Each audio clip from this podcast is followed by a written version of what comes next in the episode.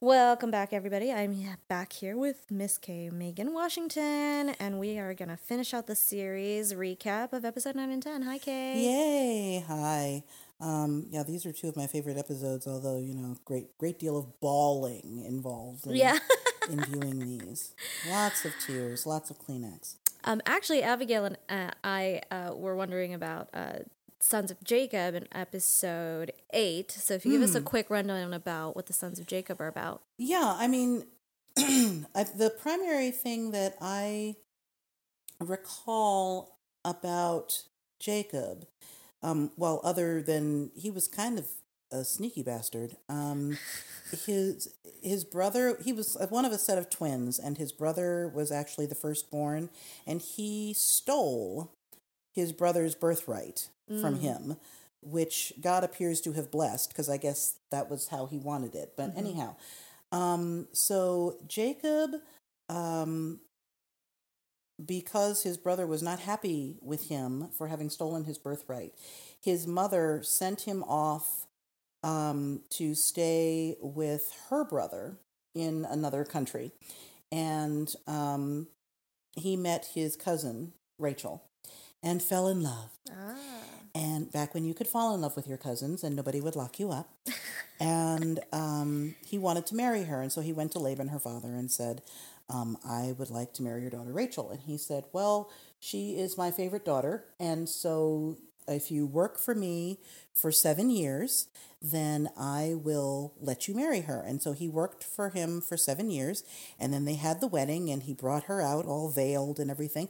And it turned out, he discovered later, um, that uh, he had been married off to her older sister, Leah, who he did not want to be married to. Right. And so he went to Laban and said, Hey, what's the deal? And Laban said, Well, you know, Leah's my oldest daughter, and you can't marry off the younger one before you marry the older one. But how about this? I'll make a deal with you. You work for me another seven years, and I will throw Rachel in to the bargain.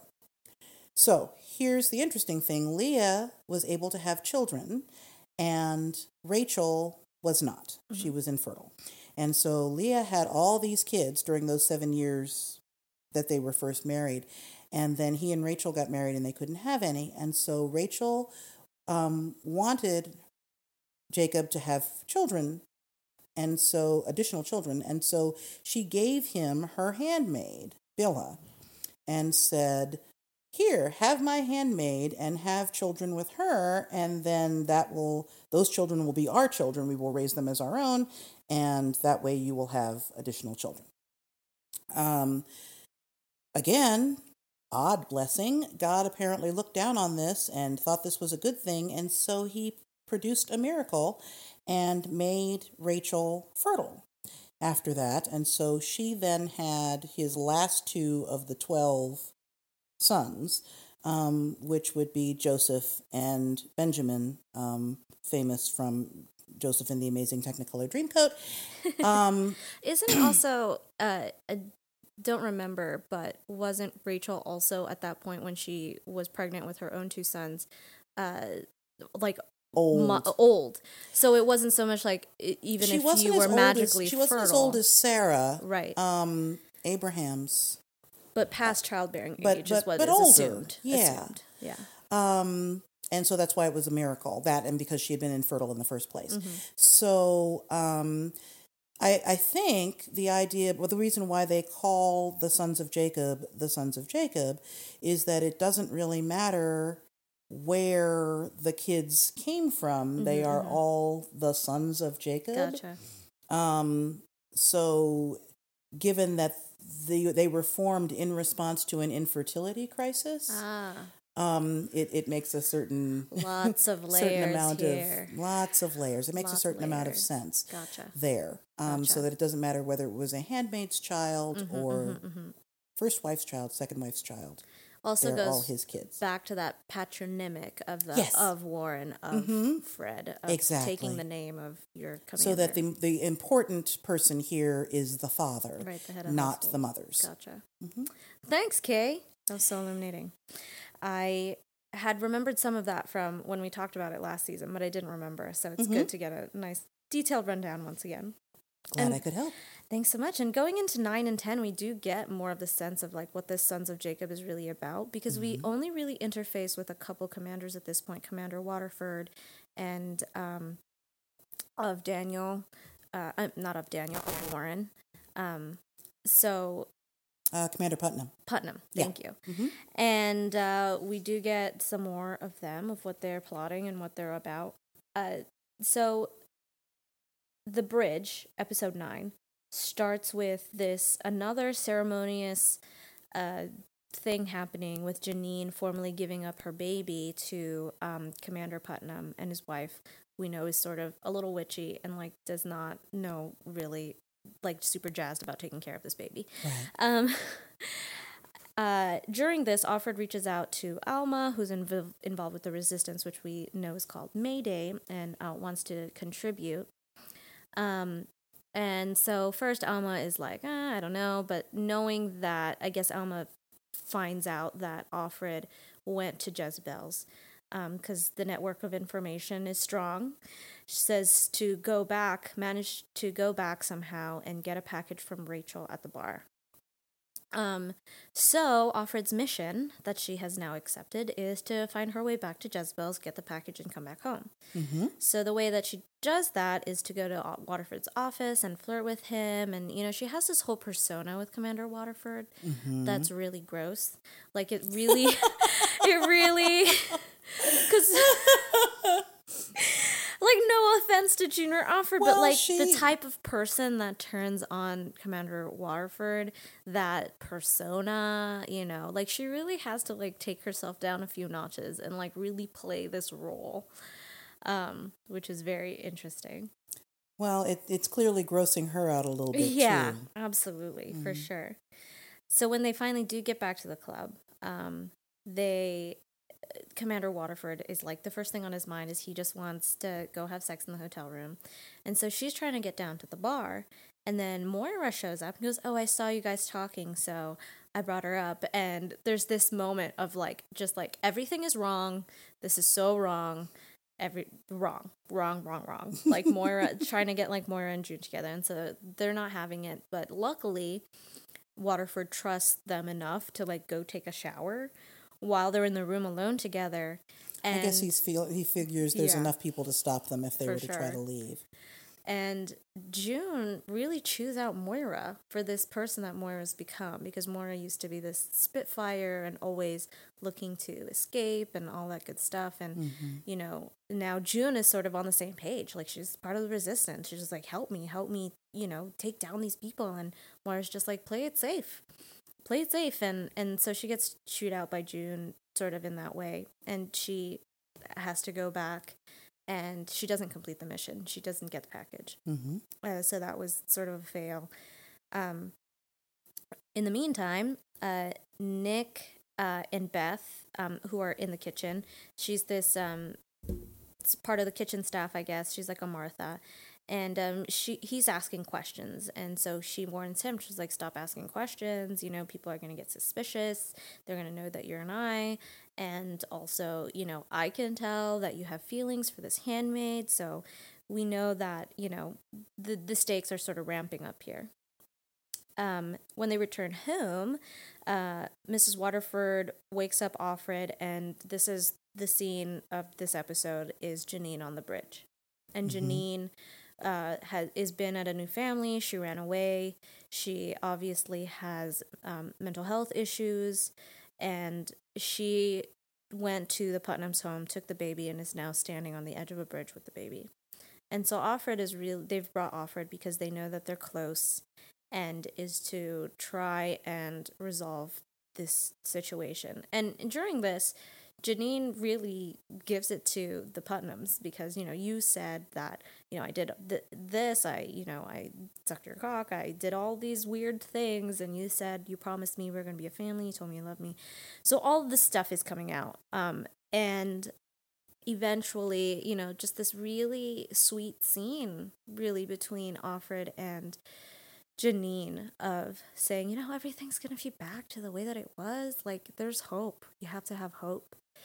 And uh, kind of heartbreaking. And eventually, J- June is able to get the baby from her, but Janine's just had it and was like, "I'm I'm gone." Like, see you later, and jumps off the bridge into the water. I think this is one of the more effective character scenes. Like this show is so character driven, but Janine more so in the show than definitely in the books. Yeah, This she's character, barely in the book. Mhm. this character I just feel like is so compelling to see like how uh, like on the extreme this can truly break someone and what are the consequences of everyone sort of breaking the rules you know it really just came down to like this you broke a poor innocent girl and you've put a baby in danger and everybody wants to say that it's Janine's fault but it's really the circumstances and everybody around her that's pushed her to that point and no one wants to recognize it What I thought was really interesting, because you said something a minute ago, that the reason that they had called Offred is because she and Janine are close. It's interesting how the definition of close mm-hmm has changed. yeah Um, well, you guys were at the Red Center together, and you see each other, you know, in the store and stuff, and we've seen you talking to her, and so you must be close. So come talk her off the bridge and keep her from killing this baby. yeah Um. So it's it's it's just interesting because it, it it sort of seemed awkward in some ways. I mean, yes, she cares about Janine, but she doesn't know her that well. right Um, and yet she has been tasked with keeping her from killing herself and this baby. Really, probably more the baby than herself. They could. She's she's done. I mean, when she's a resource, but at least Mhm. she's produced the baby. mm-hmm. So the most important thing here is to save the baby. Um, and heaven forbid if Janine had gone off the side of that bridge with the baby, because that would have been it for Mm. Offred. Mm-hmm. Um, because she hadn't been able to talk her back in. Also, um, interesting thing number two, um, is that for all of her looking out for her and so on, Aunt Lydia couldn't call it, couldn't get her back in. Right. I think this is also uh, one of those scenes where we really see how much Aunt Lydia cares for uh, her girls. Another example of that. I mean, obviously, she's very, you know, she she can be very severe, but she really doesn't want Janine to be hurt. She obviously wants the baby to be okay, but she really has a lot of care for Janine, as we've Mhm. seen over and over, and this is no exception. I think once, you know, she goes off the bridge and we don't know if she's alive or not. There's the scene with Aunt Lydia looking over her, uh, watching over her at the hospital. So we know that at least Janine's sort of alive. Um, and uh, something that I appreciate about Aunt Lydia for all of her seeming faults. Um, so after that whole debacle, she's sort of out of it, and we have this weird scene where uh, Offred is in the meat shop at the butcher, and the person working the butcher counter was like, "Here you go," and that the package manages the, that she was supposed to get at Jezebel's makes her way, and we find out that Moira was able to get it for her. Mm-hmm. So we're seeing, I think, as the series goes on, all the cracks in this world that they've done so much to build up this reputation for like we uphold the biblical law everything is about god and morality and being pure and virtuous but really there are tons and tons of people who are always going to break the rules Mm-hmm. for their own gain and so we see that on both sides we see the commanders who are definitely corrupt and then so the resistance can also find their way up into people who like guardians who managed who was the one that really gave uh, the package to Offred. And there was also the Guardian in the previous episode seven, who looked the other Mhm. way when um, Mr. Whitford was smuggling, trying to smuggle them out of the country. Right. So there's people, I think, in all levels where no matter what regime you try to put in place, there's going to be cracks in the system because people are human. It makes me wonder whether Moira actually whether what she was saying was you June hmm need to take it easy and fly under the radar and be safe because you are in a position where you have something to lose. Yeah. I, Moira, have nothing to lose. True. Therefore, there are things that I can do that you cannot do, and you do not need to be involved with this. I think initially, with the way that June read it, was there's no point in any of us doing anything because there's nothing that can be done. But I think once she got the package, Mm-hmm. she may have understood that that's not quite what she meant, or at least that's my reading of it. Yeah. It I could totally just be that you. June like energized her and and brought the old Moira back, but I don't think she went anywhere really. Yeah, definitely. I think it comes full circle. Like to see them uh, have these very distinct personalities in the beginning of the series, and to sort of uh, their personalities sort of swapped, and now they've used each other. Like they've brought each other strength. Like uh, June has used the thought of Moira and Moira's spirit to to power her through so far, and now she's giving it back. You know, this sort of cycle of sisterhood. Exactly. And sisterhood is actually a really big theme. actually, like obviously a really big theme in this show, which we definitely get to in episode 10. Um, so she gets the package, and we don't know what's in the package. Um, and then so Moira does escape, escape, escapes, Mhm. and uh, gets out of the club because she's energized by by June's uh, pep talk being chewed Mhm. out by her. so our final episode of season one, season uh, episode ten, um, and uh, we were ju- I was just telling you that uh, next week when the season two premieres, it's going to be episode one and two. It's going to be released on the twenty fifth, and then according to IMDb, there's I think going to be twelve or thirteen episodes. So okay, we're getting a lot in year. this season, Great. yeah. Um, so episode ten, uh, Serena Joy discovers that Offred went to Jezebel's, and she's obviously super upset. Um, and that is in the book. The the Mhm. lipstick on the cloak, she finds Yep. out, and um, she makes her take a pregnancy test, and this is where we find out Offred is pregnant. Mhm. And uh, we don't know whether it's. Uh, I think we talked about this last year. We don't know whether it's Commander uh, Waterford's or not, but probably not Probably, it's probably not. It's probably Nick's. And Nick feels strongly that it's his. Oh, and I love, love, love, love the scene when Serena goes in his office and just like like tears Fred apart. And just yeah, it's so satisfying. I'm like, yes. Like I didn't like you the whole series. You're so horrible. Like, yes. And even in the same episode, there's moments where you cheer for her where you're like, you go, girl. And then she drives Offred to where Hannah is and shows her Hannah and was like, your baby is safe as long as my baby is safe. from inside a locked car. I was Yeah. like, oh my God. So, yeah, Serena, you're sobbing, sobbing, sobbing, sobbing. Oh my god. Serena, you're a complicated Mm-hmm. character. I want to like you. I want to like you, but you make it hard. You make it hard, girl. Um, I have a feeling she was a lot more likable before a lot of this came down. definitely. I do. I love her characterization going back to uh, episode, I believe, uh, four or five. It was a woman's place where she you see this vivaciousness and this really smart and witty and commanding presence of Serena, and she's really just become this this husk of who she used to be because of the circumstances she put herself in. So it's a lot of ironies in this situation for sure, especially for Serena Joy. Um, we get to the trial of uh, Commander Putnam, um, and it's marked by the change in tone of uh, Commander Waterford, Fred, trying to brush it off Mm-hmm. and be like, "This is no big deal, guys. We've been through this." And Commander Putnam um, is uh, Pryce, excuse me, uh, what I called before, like the Pope.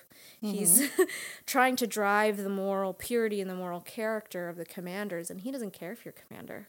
If you break the rules, I'm going to take you down. And so he's using Putnam sort of as this example. Feels like this is a serious matter. And so now Fred is sort of in the hot seat because Fred's known the sins he's committed. And if they're going to do that to Commander Putnam, if they any measure of the things that he's already done, Mm-hmm. he's gonna go down hard. So he's getting a, he's getting real anxious about that. We don't get any resolution from it in this episode, but it's coming. It's coming. It's gonna come. Um, and And interestingly, Yes. Mm-hmm. since we're talking about biblical biblical things, what happens to Commander Putnam? they take his like whole like arm. His whole arm off. Which one? Was it the right one? Yes, it is. so We're yeah. assuming it's his dominant hand or a dominant so arm. it's it's they cut the whole thing off. Yeah, pretty severe. So if you Mm-hmm. think they're going to do some pretty severe things to the commanders, you know, the tone of this has changed. Like the stakes have been raised, and there's definitely more layers to this of things coinciding with each other. So it's going to be interesting going forward how those things are going to intersect. Um, the handmaids are um, called for a salvaging, and it's Janine. And this is Sort of. yeah. So it's a stoning, and of course, my favorite gal, who has al- always like the funny lines in this show, was like, "Ugh, I hate stonings." Shout out to you, girl, because you're you're the comic relief of the show. You always get the best comic lines, but um. And so we have this scene set up where they're circling around her, and they just like don't, they can't bring themselves to do it. And strangely, the new Ofglen, Ofglen two, who is usually like, "Don't get me in trouble. I like my place here. Don't make a fuss. Don't get us in trouble." She's the first one to be like, "Aunt Lydia, we can't do this." And she gets like smacked in the face by a guardian, and you're like, "Okay, so this is obviously something that everybody feels strongly about." If the one person, one girl on the block who is all about Gilead is like, "Uh, uh we can't do this," and uh, so there's the whole scene where they walk up and they drop the stones and they say, "I'm sorry, Aunt Lydia," and they all refuse to do it as a mm-hmm. collective. And I think there's a l- great line at the beginning of the episode that said they shouldn't have given us uniforms if they didn't want us to be, in an army. Oh, yeah. Oh. Great writing, great writing, great quotes. This show has mm-hmm. full of great quotes. And that's important because, you know, we've seen the collective sisterhood get stronger and stronger between these handmaids and how they protect each other and how they give each other information and comfort each other. And so this just becomes like the prime example. Like they, they know they're they're going to get punished. They know they're going to be consequences. They're not going to let this go. But the fact like just that entire moral situation of being a handmaid and asking to take out one of your sisters i mean i couldn't find you know i you you know you i couldn't bring myself to do that you know and you, just feel for them because you know that there is not one person in that group that would that can bring themselves to do it and just that great scene i think last year when we uh, talked about this episode uh, when it first aired and it was nina simone's um, feeling good Mm-hmm. and uh, how significant that is as um, Nina Simone as a as a feminist and woman Mhm. of color. Um, so yeah, I think um, we get some flashbacks too about how like when they're first taken to the Red Center and they're like marked and tagged and how they're sort of taught to behave, Mm-hmm. and they talk about terror. How at first like there's always terror in the eyes. And that how sustained the terror was, and now like it's not present because it's like become so common. You just feel like that all the time. Your adrenaline Exactly. receptors just sort of burn out after a while. But that's a great um, conclusion i think that they included all of the handmaids as a collective sort of like a nice little closure of that moment like a small little win because we know that there's repercussions coming but sort of as a collective they've managed to do something that's seemingly impossible Mm-hmm.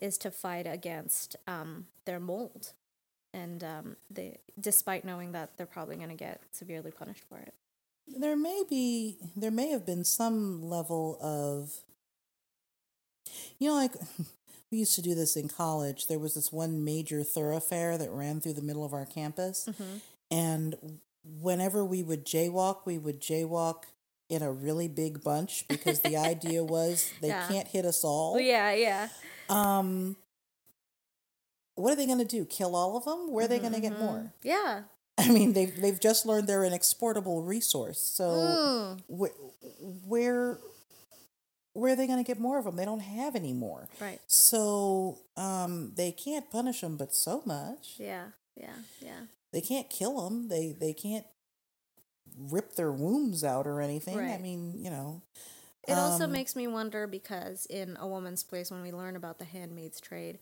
how they didn't want to put like the maimed ones, the ones who have been obviously injured, in display. But like eventually, if they get, tra- I mean, you're gonna just send like the good looking ones. But then like if they misbehave, like how do you punish them? So you're gonna, so so there's this whole, which I'm sure we're gonna get a lot of info in, in season two, hopefully. But the, so there's a lot of questions there because it's like, okay, so you're gonna cut off everybody's hand, but then who are you gonna who are you gonna trade? You know, you're gonna send somebody out there with a, without a hand, and you made everything look so rosy and great. So, a lot of questions there, but uh, hopefully the show writers will answer them. Yeah. Um. The other thing. Did we touch on the the letters? Oh, we I don't think haven't. We did. We Yes. Ooh. Ooh, yes, Yes. So, um, the package. the package. package. So she gets the package home and she opens up the package to see what is in the package. And what is in the package, again with the bawling, Oh man. um, are hundreds, like a huge stack of letters. Okay, so number one, letters. Yeah. So these are people who have risked their lives to write. she can lose a hand Right. for writing. um and and she's reading them and they would have to read their own writing and you know so this is they are really taking their lives in their hands here Yeah. trying to send letters to the outside world to say what you are hearing about what's going on in here is not the truth. Mm-hmm. Don't forget about us. Mm-hmm, My mm-hmm. child has been taken from me. My husband was killed. This happened to me. They are raping us. This is, you hmm. know, um, so they can get that information to the outside world. Yeah. And there's just letter after letter after letter. Heartbreaking. Um, so yeah, that was uh Yeah, the letters. I didn't expect that because you know I think I watch a lot of sci-fi. I watch I watch a lot of spy movies. I watch a lot of action movies, and so when people have these like covert missions, like what is the package? It's like a secret list, and it's you know this intel, and the intel are these is are these women's lives, their mm-hmm. stories. And I think also because you're also a storyteller, we're both actors, and that from a storytelling perspective, that's so powerful. And if you're out there and you're like a journalist or you consume journalism, how people's stories really make an effect on how you change policies. Wasn't it that the turn the tide of um, the American public opinion in Vietnam was because journalists went there and they showed people what was actually happening, and that um, led to uh, the U.S. pulling out of the Vietnam War, among other things. But so it seems like what is this bunch of letters going to do? But they are so powerful, and so uh, we we're getting into like the end scene where um, Nick, where they the black van pulls up and Offred knows it's her time. She's like, I'm being taken away, but Nick comes in and was like, just go with them, trust me. So there's something there. We don't know if she's gonna be taken care of. Hopefully, yes, is what we're hinting at. mhm. And on her way out, Rita, she was like behind the bathtub. So now it's being passed off to Rita. And now Mhm. Rita, this this uh what is that? The torch is now being passed to Rita. Right. And which I think is really interesting because we get a little bit more of her this uh, episode or the last episode. I think it's this episode where she has this that drink with Serena Joy, and we find out more about her, about how she had a 19 year old son that died in the war, and Mm-hmm. um, the, the the actress Amanda that plays uh, Rita is much younger looking than I think Rita is supposed to be. I think Rita's supposed to be much more in age, especially if she had a 19 year old son. Um, so we get more of this softer side of Rita than what she puts on. And so it's going to be interesting to find out what Rita does with the package and the letters. Um, and I have a feeling they're in good hands, but you never know what can happen. Because Rita's definitely, you know, she's part of the household. She hasn't taken part in anything risky other than, you know, know where the booze is stashed. You know, sort of look the other way once in a while, trade for things with the other Marthas. So she's now put in a and position. She, and she's sort of looking out for Offred. mm-hmm. Um, you know, and and slipping her little things here and there. That's and, true. Yeah, yeah, yeah. Um, when she wasn't supposed to be eating, and you Mhm. know, and she was, you know, um, because she was all locked up in her room and everything. So I mean, she she there there's a certain soft heartedness she has for her, whether it's for her per se or for the for the baby that she's likely to produce. Well, is supposed to produce now. I mean, because now everybody knows she's pregnant. Um, or whether it's because of the one who died before her. Um, and so she wants to make sure that, you know, that she's as comfortable as she can, can be under the circumstances. But I mean, she has a certain soft heartedness, so I think that's why she looked to Rita to take care of that. I thought it was interesting that she didn't give it to Nick. Mm-hmm. Mm-hmm. She she turned to another sister. Yeah. I mean, not a if not a handmaid, at least another woman. Yeah. And said, "I need you to take care of this. This is where this is." I think that would be, yeah, to be to imagine myself being Rita and to read those letters. I mean, I think that would be really effective to try to want to honor the people that are in that. Because Nick is, you know, he's used to dealing with very risky things. So sometimes the decisions that people make in that situation is to cut their losses. And so I don't think tasking, I think tasking Rita, it, it was just such a spur of the moment thing too, mm-hmm. because she knew something was coming, but she didn't have time to really plan anything. And Rita just sort of was that opportunity moment. Um, but I, I do love that it is another sister. I think that was very poignant to make it to hand to hand that off to her for sure. And to be fair, Nick's a double agent. Mm-hmm. Never know where his loyalty lies. We still don't know. Actually, Nick's a triple agent yeah, triple agent. because Mayday. he he he's hooked in with Mayday. He's the commander's guy, but then he's also Commander Pryce. Pryce's guy because Commander Pryce got him placed there in the first place Yep. as a spy. Yep. So he's like a triple agent. Yeah. He has a lot of loyalties. Quote. And so who knows what he would have done knows? with it. Um, so, uh, really important is we definitely get to Moira, and she finds her way to Canada. And Canada's refugee program puts all refugee programs to shame in this show. um, puts them in a really great line, which uh, uh, Canada's great with, uh, you know, uh, humanitarian aid and all of that great stuff. And she was like, "Here's a phone, and here's you know four hundred dollars, and here's uh Here's your your car insurance. Yeah, mhm. here's your car insurance, uh, car insurance, your um health insurance, and all this stuff, and and this bewilderedness that Moira has, I, I I so identified with it. Like she struggled through so much, years, over three years of enduring so much, and she's finally escaped. And it's that sort of that dazed, like surreal feeling and shock. I'm assuming also Things are not like this everywhere. yeah, and uh, she's actually now on her own because even though she was at Jezebel's and she was, you know, being pimped out, you know, to be, you know, a sex worker under uh, duress, uh, she had sisterhood there. She had, you know, people around her, you know, um, at the Red Center, at, you know, the other places she's been. She um, has had people around her. She has not had to be alone. And so this is, I think, her first time really truly feeling alone. And then Luke shows up, and Luke I is know. like, "You're on my list, my list of family." Uh, sobbing, more sobbing, lots of sobbing. And I think- Mascara in yes. my eyes. yeah. I think that's a great um, thing to add into in the series is that you know these families, these family units we create, they're not traditional. They look all sorts of different ways. In contrast to the very nuclear, very specific family units that Gilead tries to uh, form. Mm-hmm. Um, so that was a great that was a great moment. I think a closure moment of of, of getting some storylines crossed. You know, some some some momentum. You know, some closing some of some chapters. That Moira's not out flying in the wind. She's actually safe. Luke is safe. We know where Hannah is. We don't know where June is. We'll find out. I guess we will find out. But Uh, um, the other thing that that says is Luke was pretty sure Moira, Moira was going to get there. Mm-hmm.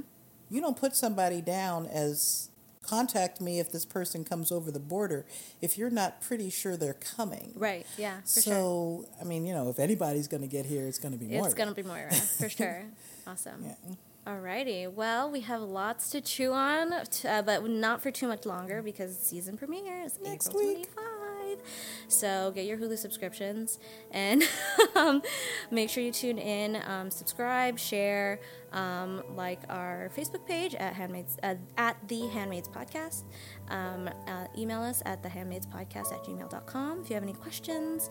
Um, tell us what you want us to cover. Any questions about season one? Um, any comments you have throughout season two? Please email us. Reach out to us on Facebook. We will uh, answer all your questions and uh, comments. And we will see you soon for season two. Bye, Bye. everyone.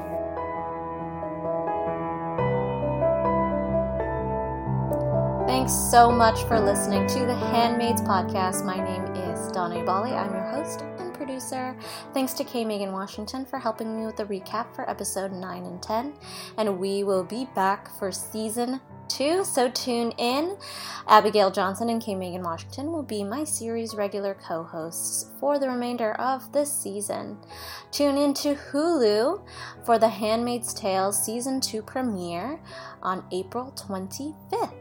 We'll be releasing our uh, recap, discussion, and review of season two every evening on Wednesdays on the day the show airs on Hulu. Thanks so much to our beautiful downtown Baltimore, Maryland studios of Look On Media. Thank you to Jelko Strakal, who designed our logo. And our music is by Ben Sound. Thanks so much. See you soon.